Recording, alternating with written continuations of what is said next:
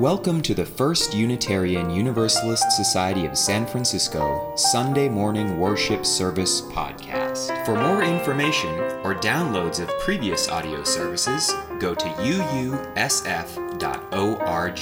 While you're there, check out our monthly newsletter, weekly flame, and much, much more.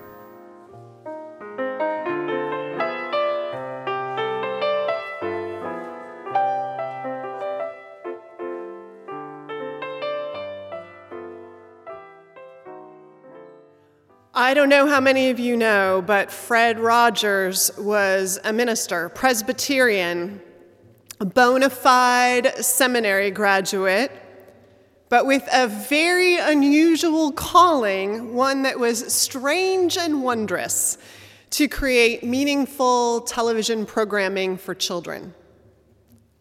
Tom Junod, the real name of the fictional journalist who's portrayed in the movie A Beautiful Day in the Neighborhood, that 2019 movie about Mr. Rogers. He said of Mr. Rogers, quote, he considered the space between the television set and the eyes of his audience sacred. Fred Rogers also had very specific goals about how he entered into that sacred territory and what work and ministry he believed needed to happen there. Famously, Fred Rogers once testified before Congress when funding for the nascent reality of public television was up for crippling budget cuts. The footage is well known, probably some of you have seen it. The hearing was headed by this hard nosed senator who was, it seemed, particularly disinclined to maintain the funding and who melted, I think it's safe to say, under the peculiar gentleness and straightforwardness and unself consciousness of Fred Rogers. When asked what he did on the show, Rogers said, among other things, that he wanted kids to know that feelings were mentionable. And once things were mentionable, he thought they were manageable. If he had a theme, one for sure was that kids needed to know that feelings were important and acceptable, and that we had the power over what we did with them. In the end, the senator who admitted to having goosebumps said, I think it's wonderful. Looks like you just earned yourself tw- the $20 million. and public television was funded. Fred Rogers was not very open about his own childhood. But as a kid, he did say that his family didn't make much room for feelings, especially the hard ones. Those who worked on the show observed that even as an adult, Fred Rogers seemed better able to express his feelings through puppets, particularly the tiger puppet, Daniel, than he could directly as himself. And the real life children of Mr. Rogers, they said in a documentary about their father that when he was going to say something, as they put it, very un Mr. Rogersy, at home, he would use the puppet Lady Elaine's voice. That's when they knew he meant business. Growing up, I'm pretty sure from stories that I've heard that not all of your feelings were respected all of the time. And for most of us, that level of parenting was still a huge step forward from what our parents reported about how their feelings were treated or respected. I mean, it wasn't so far back that children were supposedly made to be seen and not heard. So progress takes time. Yet, to Mr. Rogers' point, it's funny, I think, how you and I still remember times when our feelings weren't respected.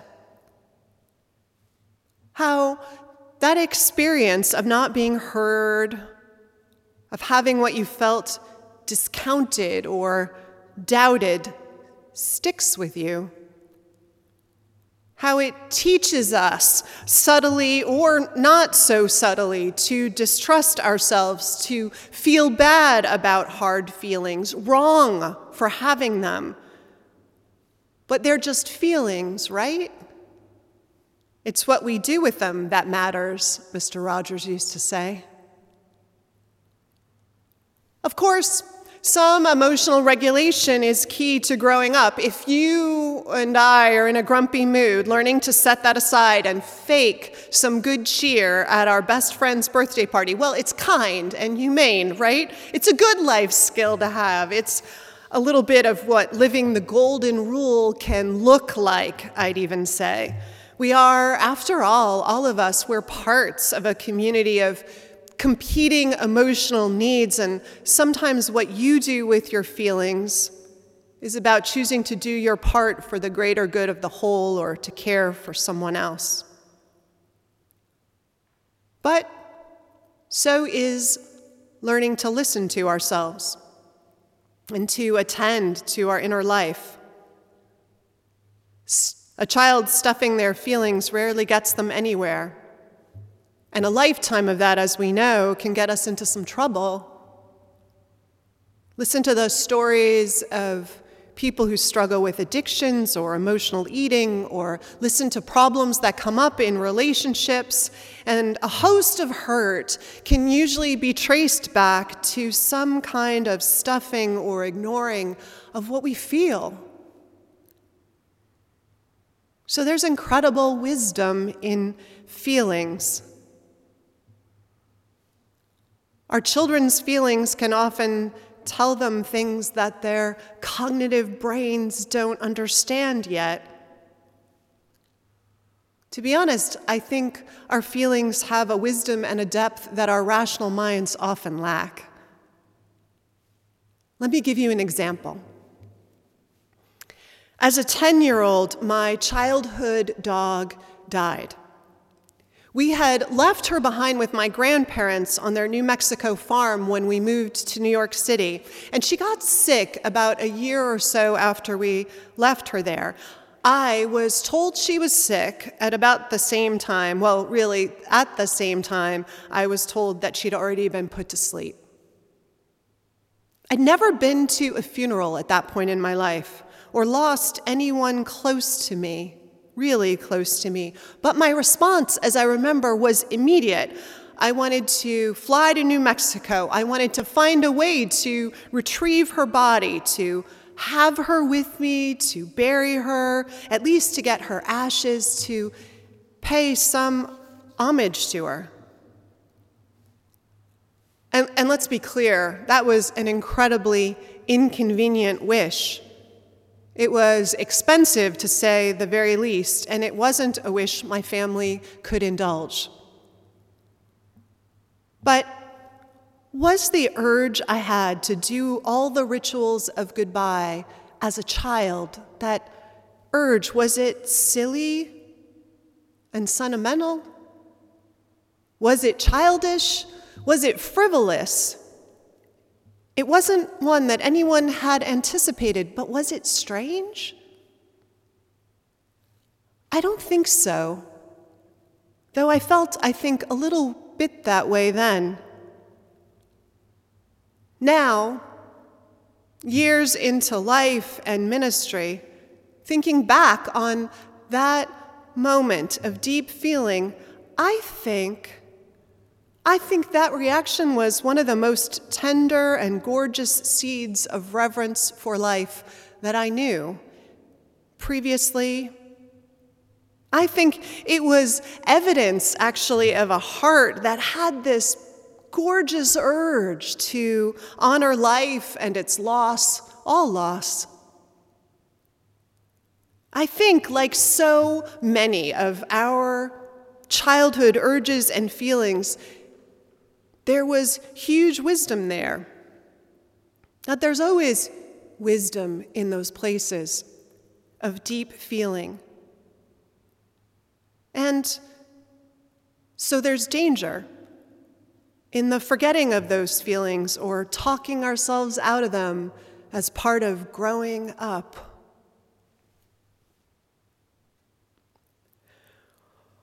For so many reasons, as he knew, Fred Rogers was right to listen to children, to see them as they were, to show them how to trust listening and to love themselves. In June of 2018, the Atlantic Monthly published an article by Maxwell King, an article about Fred Rogers and the way he talked to children.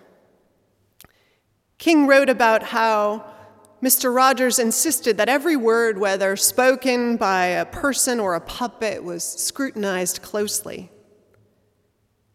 Hedda Sharapan, who was one of the members of the staff at Fred Rogers Production Company, shared once how Rogers had stopped the taping of a show when a cast member told the puppet, Henrietta Pussycat, not to cry. He stopped it because he said the show would never suggest to children that they not cry. Feelings were feelings, he would say. It's what we do with them that's important. And if all those complicated feelings were acceptable, and the gorgeous, delightful ones too, and if kids were worth listening to and being seen, well, then they'd know they were loved in the most authentic and authenticating way. When asked in an interview with Charlie Rose about how many children he thought he'd influenced, Fred Rogers said he thought we got too caught up in numbers. If there was only one child I helped, he answered, it would be enough. The one who matters, he said, is always the one who's right in front of you. And when you saw him talk into the camera or talk to one of his guests, you knew he meant it. In his eyes, you were seen, you were deeply listened to, which is to say, you were loved. And the most important part of being alive, he thought, was to love, to learn to love others and trust in all of it. How are you feeling? The question and the listened to answer.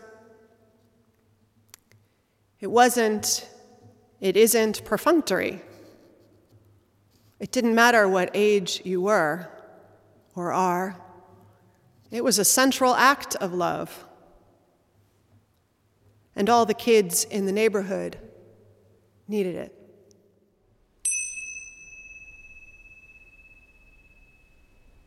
One of my spiritual counselors these days is a small gray schnauzer named Pluto who lives somewhere in Canada. Pluto is making a lot of videos to help us two leggeds, as he calls us, through COVID times. When I'm feeling particularly shut down or overwhelmed, anxious, and not particularly perky, I turn to him for guidance. In one of his recent Hump Day, meaning Wednesday, videos, he offered this homily. Seated on his couch, wearing a fetching pink collar, his dark gray, silver blue eyes peered into my soul, and he said this Hi, friends. Pluto here. I know it's been, a, it's been hard these days trying to digest a lot of what's going on. It fills our brains with worry, among other feelings. What we need to do is get the worry balls out. No one likes having that stuck throat in their stuck in your throat feeling or feeling your heart race around, but not in that whooshy way, but that bang, bang, bang. Maybe what you can do with all those worries is make yourself a, a worry wall Pick one wall in your house. Don't worry if you just painted it with a fancy Benjamin Moore wind's breath white or a shaker beige. Now go get your crayons and your markers and maybe some old lipsticks, maybe some finger paints, and, and start getting your thoughts out on the wall. Remember, it's just a wall. When we paint out our mood murals, we see the words and we can start, and when we can see them, we can feel less scared. And then you can sit down with your family or maybe zoom in with a friend and, and talk about those words on your worry wall. And pretty soon, when you talk it out, let the pent up air of those words out and get the feelings behind them, the worry feelings kind of deflate. And you have more room inside, and maybe some happy words will bubble up. And we get through it all. We can go back to the Benjamin Moore store and buy some Dorset gold or Saybrook sage and paint all those worries over. And just in case there's someone in your house who doesn't really want them having the wall painted, you can try a notebook and put all your danger doodles inside of it. Remember, friends, high hands and open heart, and over the hump we go. Bless you, Pluto. Now, back in reality, Wendy has yet to agree to have a worry wall. She likes how the wind's breath white looks in our living room. So I've contented myself with a notebook for all my danger doodles. But to be honest, all this lockdown and being shut in, closed off from people that I love and from things that bring me joy, makes me pine for a place like Mr. Rogers' neighborhood, where we can share what's bubbling up in our hearts or what's weighing us down. A place where we can feel heard and can help one another. I mean, let's be serious. Mr. Rogers just wasn't talking to kids, he had a message for all of us. The same writer, Tom Junod, that Vanessa mentioned, whose story was adapted for the movie It's a Beautiful Day in the Neighborhood, tells this story about Mr. Rogers.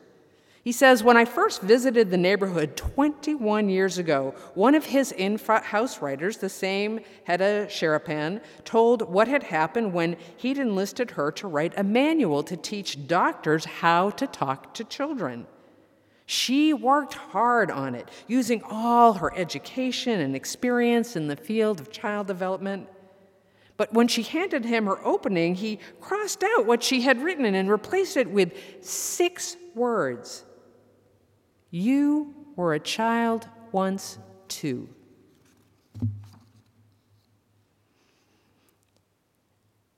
Growing up, for many of us, meant putting our feelings on hold, setting them aside while we went about the real work of becoming an adult we forgot at times what it was like to be a child and to have feelings and want to express them with our words or our crayons or maybe a temper tango.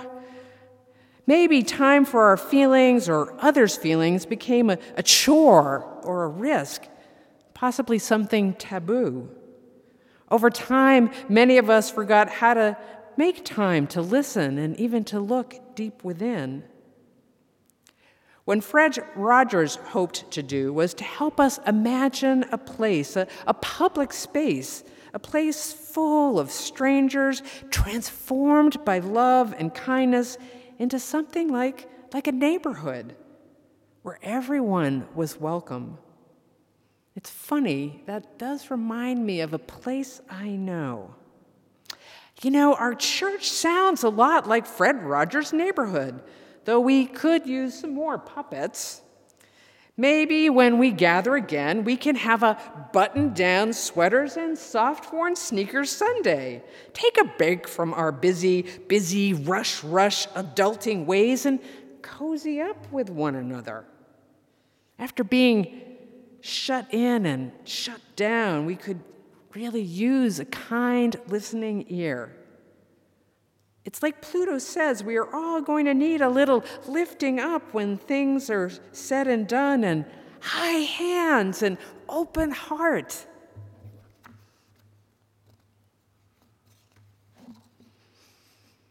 Over in a sprawling suburb of podcast land, I recently stopped in to visit with Brene Brown, who you may know about her research in vulnerability. She has a new show called Unlocking Us, a title she came up with before we went into lockdown.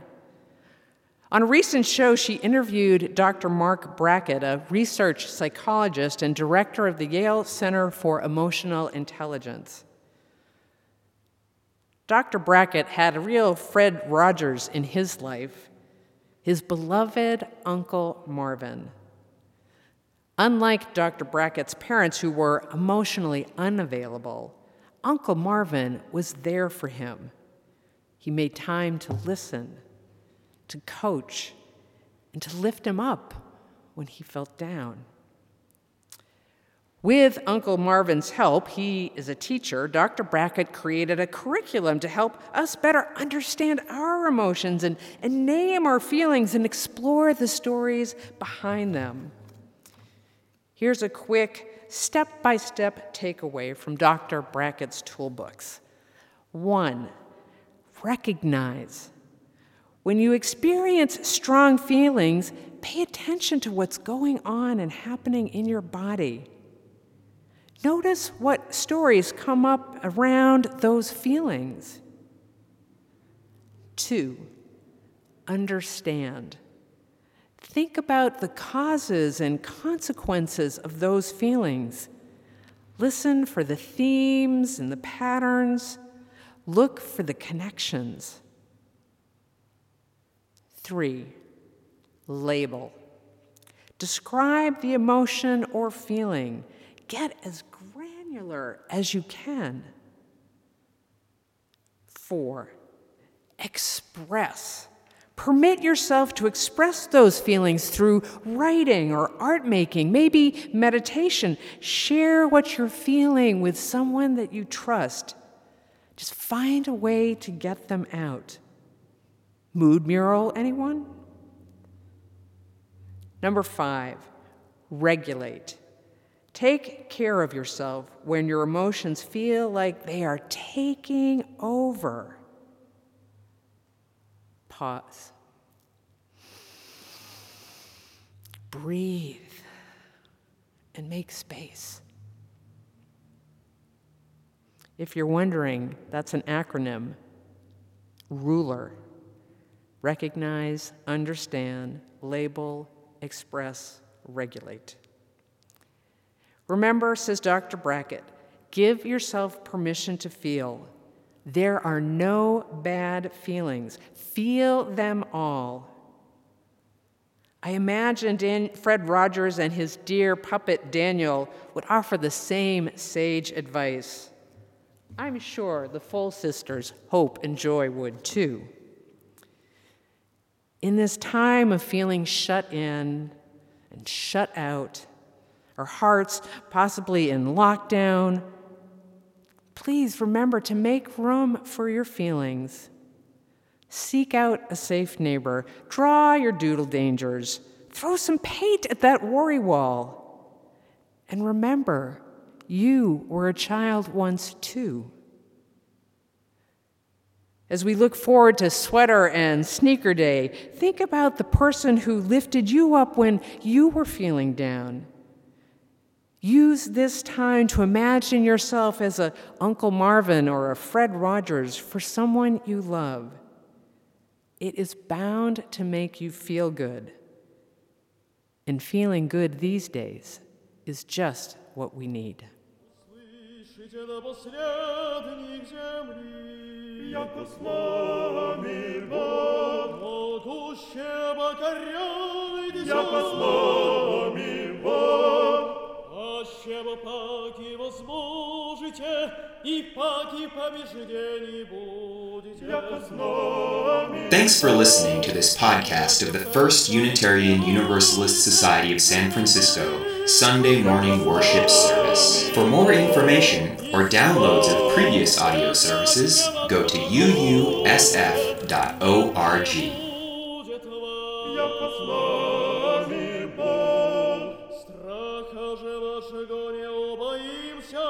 ниже смутимся.